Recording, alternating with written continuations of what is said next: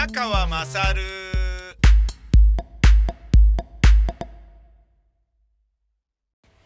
これは宮川まさる MT というラジオ日本のラジオ番組で、6月の下旬結構遅い時期に放送になりそうな、えー、回のロケに行ってきた時の話なんですけど、行ってきた時っていうのは、あの、今行ってきたんですけどね。で、まあ今から喋るけど、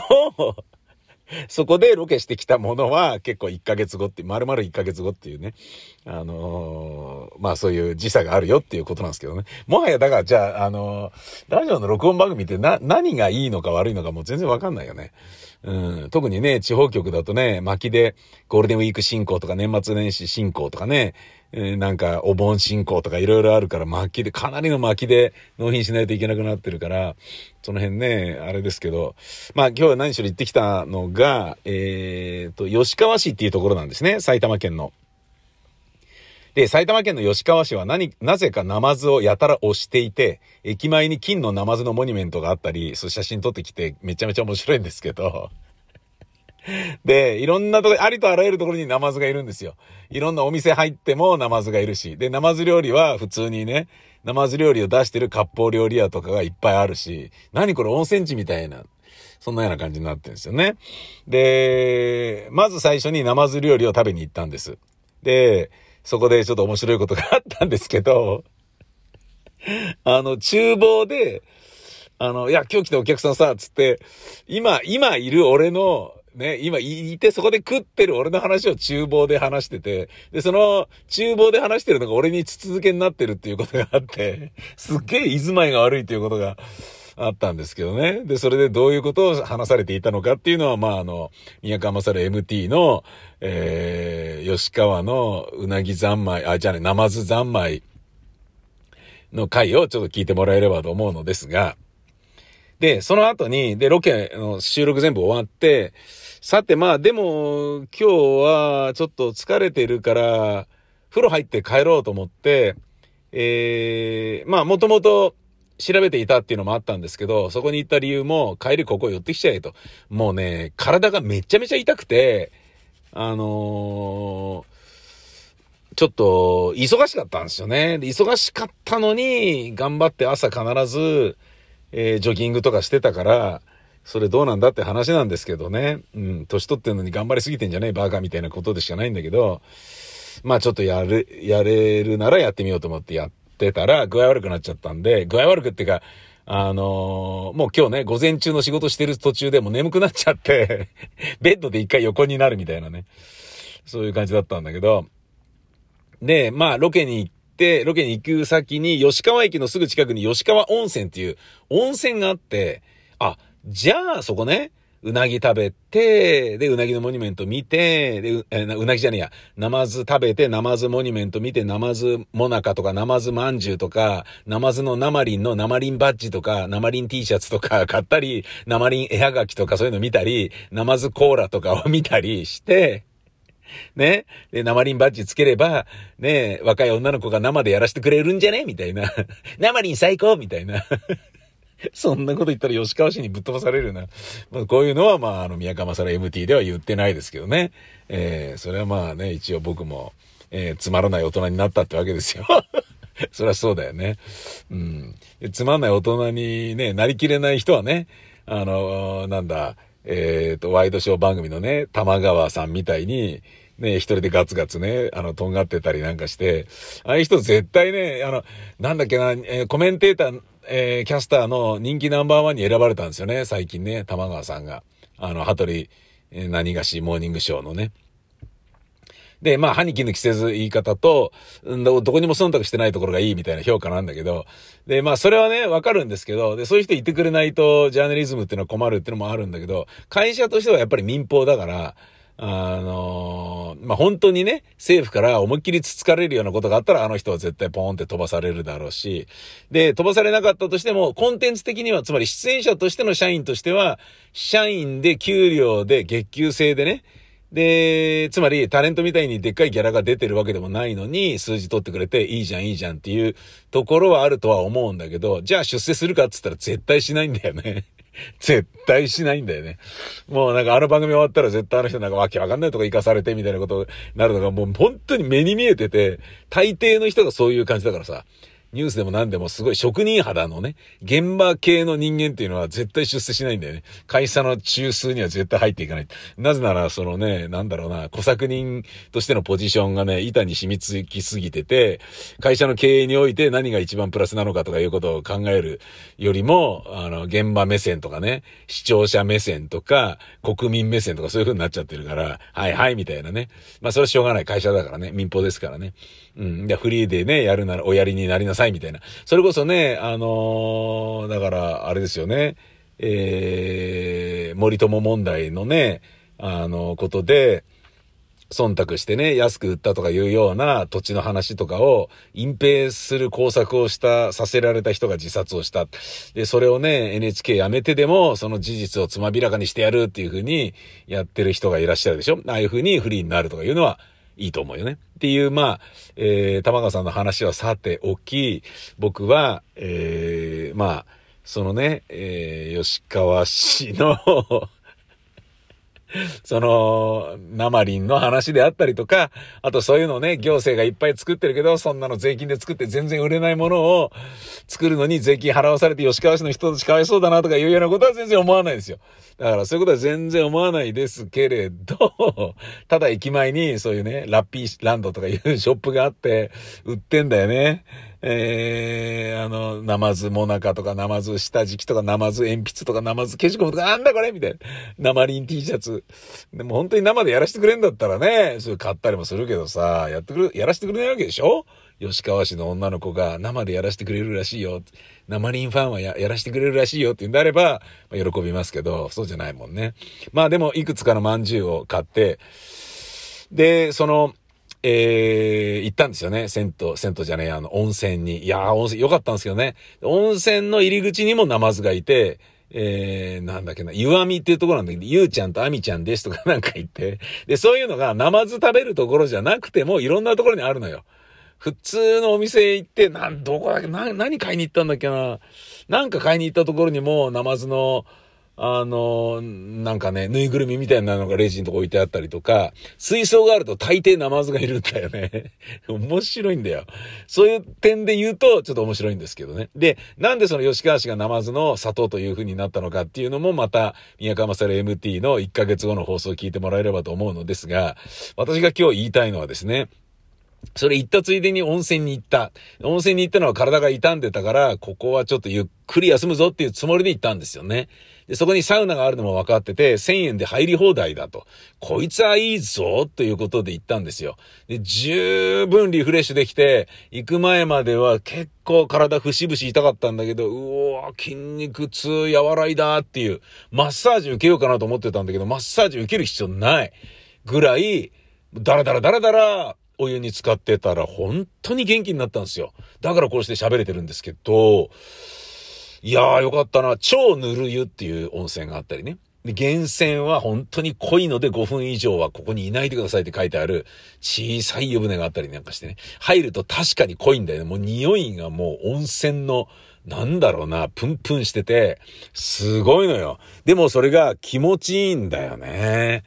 うん。で、あとまあ、寝転がり湯があったり、で、源泉の、それは良かったです。え、え、ちょっと待って、それは良かったです。ちょっと待ってください。今、それは良かったですって言われましたよね。シリに。俺の言葉、ああ、気持ちいいんだよね。だってああ、気持ちいいんだよねっていう俺の言葉に、それは良かったですってシリが答えてる。びっくりした。シリっていうのはアップルウォッチのシリですよ。いや、びっくりしたなぁ。なんか多分、ボタン、今触っちゃったんですよね。触っちゃったことで、シリが立ち上がったんだろうな。シリの立ち上がり方とか、よくわかってないから、たまにね、人と打ち合わせしてても、ちょっと腕触ると、なんとかですって割って入ってくんだよな。いや、お前出てこなくていいから、みたいな。結構あんだけどね。今びっくりした。まあそうなんです。えー、そのね、いろんなお風呂があって、寝転がり湯。えー、気持ちよかったな。あと、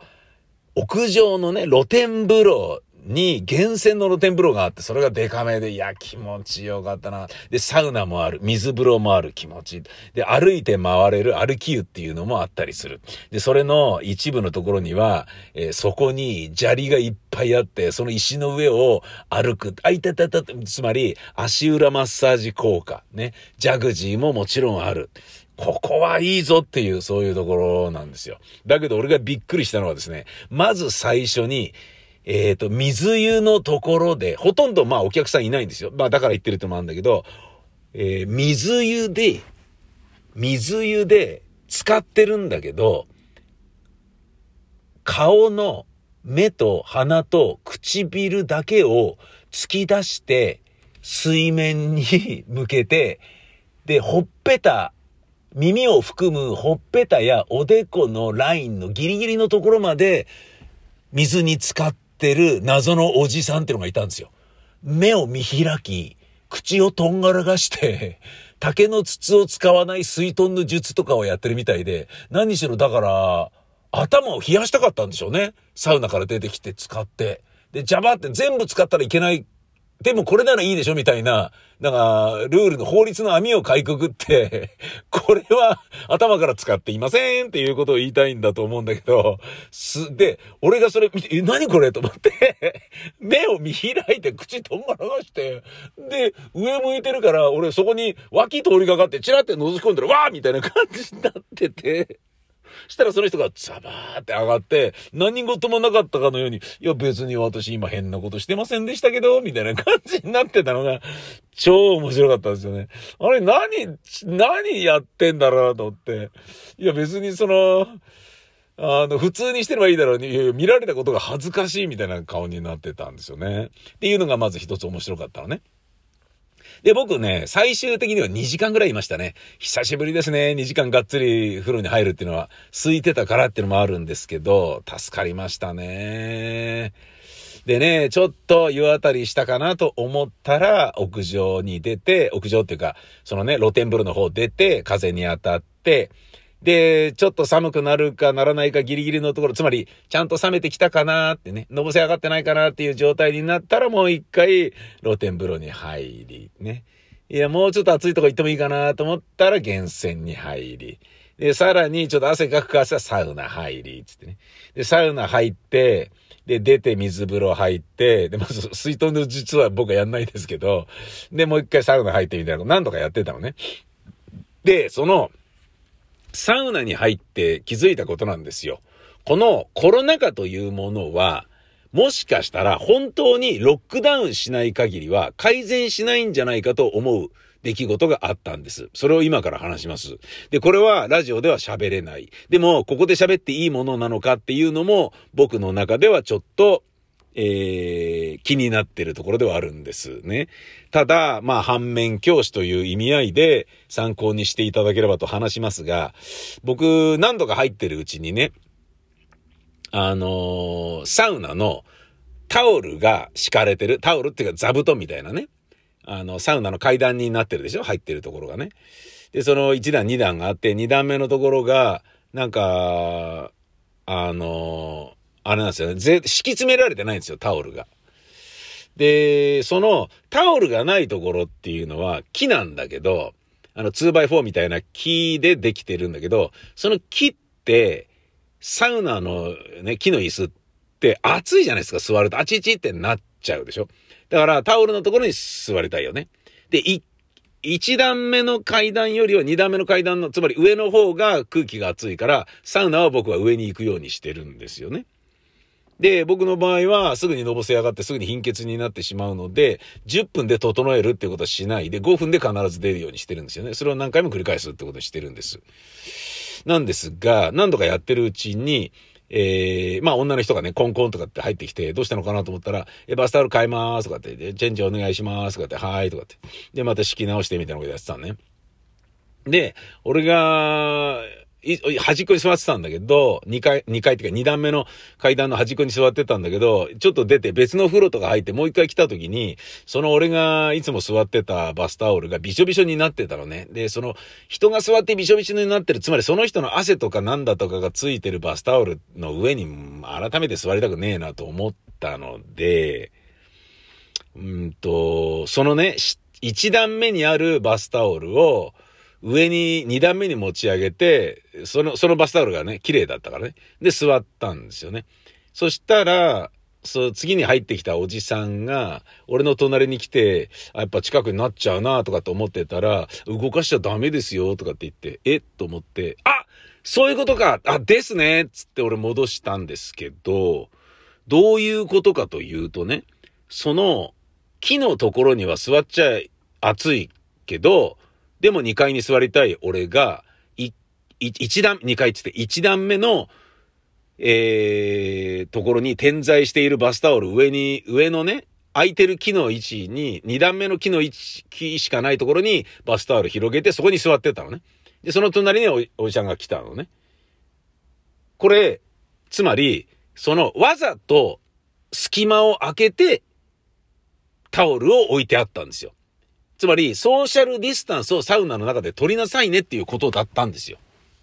で、あ、そうだごめんなさいっていう感じで僕は、それを元の位置に戻して、僕がもともと座ってた一番端っこのね、そのビシャビシャになってて嫌だなと思ってたそのタオルの上であぐらをかいて、汗をかくということに切り替えたのだけれど、つまり、上の段と下の段でスペー、上の段が一個飛ばしにバスタオルが置いてあって、で、下の段も一個飛ばしだけど、上の段と前後で重ならないように井桁の状態になって、え置いてあるわけですよ。チェッカーフラッグのようにバスタオルが置いてあったんだよね。あ、そうだと思って。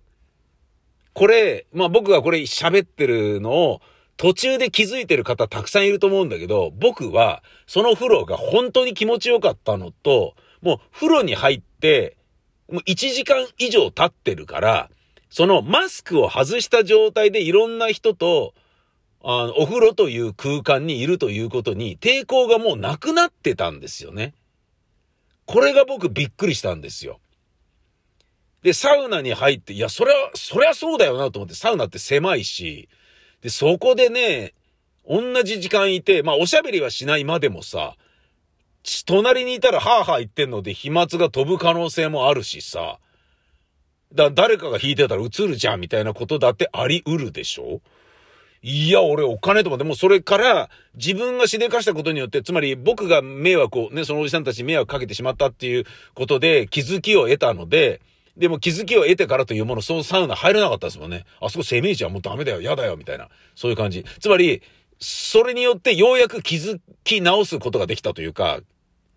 再び気づくことができたんですよね。サウナに入る前は、すごい気にしてるし、まあ、サウナに入る前はどころか常々気にしてるんですよね。で、ご飯を食べに行くというのも、で、その6月下旬の放送なのであるならば、あの、緊急事態宣言の再延長したものも解除になってるから、食べてるところを宮川さん MT で放送しててもまあいいよなと。で、今日はくたびれてるからあんまり歩くロケはやりたくないよな。温泉が近い吉川温泉があるならその近くで何か、あ、あるじゃん、つって、ナマズ。で、ナマズやっぱ食った方がいいよな、つって。で、その、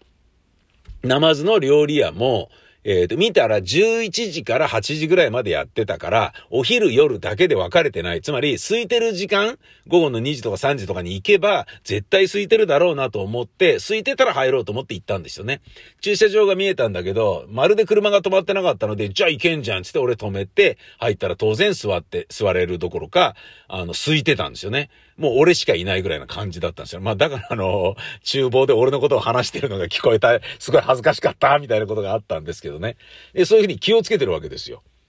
で、それ食べ終わったら当然マスクする。ねで、帰り際もシュッシュッつってね、スプレーを手にやって出てくるとか、そういうこともやってるし、で、それ以外の饅頭買う時ももちろん、あのね、えー、キャッシュレスで払えるものは全部キャッシュレスで払うとか。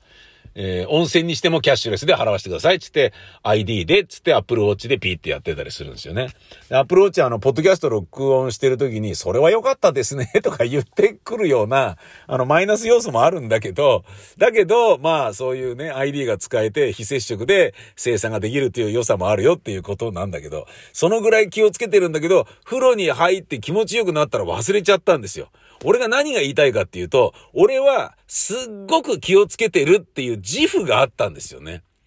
昨日だけでも、大塚のスタジオ3回除菌してますからね。全部を。テーブルだとか、あの、マイクだとか、椅子とか、客席も全部ね。もう手がギトギトになるよね。スプレーシューシューつってやって。で、まあそれは人が来て帰る、人が来て帰る、人が来て帰るっていうのが繰り返されるからそれやんなきゃダメなんだけど、うん、それでもね、まあ、このぐらいでいいんじゃないとか、あの人ここしか触ってなかったよな、みたいなことやっちゃうとダメだから、どこでどうね、喋って、それでね、えー、飛沫が飛んでみたいな、あの、ラジオ番組の収録だったから、喋ってね、あの、飛沫が飛んで客席についてるかもしれないからつって全部やってんだけど、何それそうやって気をつけてるわけですよ。で、昨日収録してるのも日曜日でしょ？日曜日は1階のローケンが入ってないから、お年寄りと俺がすれ違う機会が減るから、ないから、すれ違わないから、なるだけ日曜日に収録しようっていうことにしてるとか、そういうようなこととかも自分の中では結構気をつけてる人間だっていう自覚が、自負があったんだけど、なのにそのお風呂入ってそれが飛んじゃうんですよね。気持ちよくなると。っていうことは、あの、まあ、だから俺がしっかりしてないっていうのももちろんあるんだけど、ご飯を食べに行くとか、どっかに行くっていうことをやってしまい、それが当たり前の感覚になると、どんどん感覚って、どんましていってしまうんだっっていうことに気づいたんですよね。俺と同じようにすっげえちゃんとしてんだけど、いや、この日ぐらいは飲みに行こうよねって言ってみんなで飲みに行ってクラスターになっちゃうわけじゃないですか。一回ぐらいはって言ってクラスターになっちゃうわけじゃないですか。でもその一回ぐらいだけど、そういう奴らがいつも言ってっからダメなんだよみたいに思われちゃうのが若者だったり、サラリーマンの、まあ飲み屋に行ってる人たちであったりするわけじゃないですか。みんながみんないつもいつも行ってるってわけではないと思うんですよね。俺のような今日のようなうっかりが、累積して蓄積してそうなってるから、いや、俺ちょっと今日反省しましたね、本当に。うわー、これは気をつけようと思って。うん。だから、本当にね、小池百合子さんが何言ってやんでいみたいな風に思って、ちゃんとね、やることやってらどこ行ったっていいんだよぐらいな感覚でいたけど、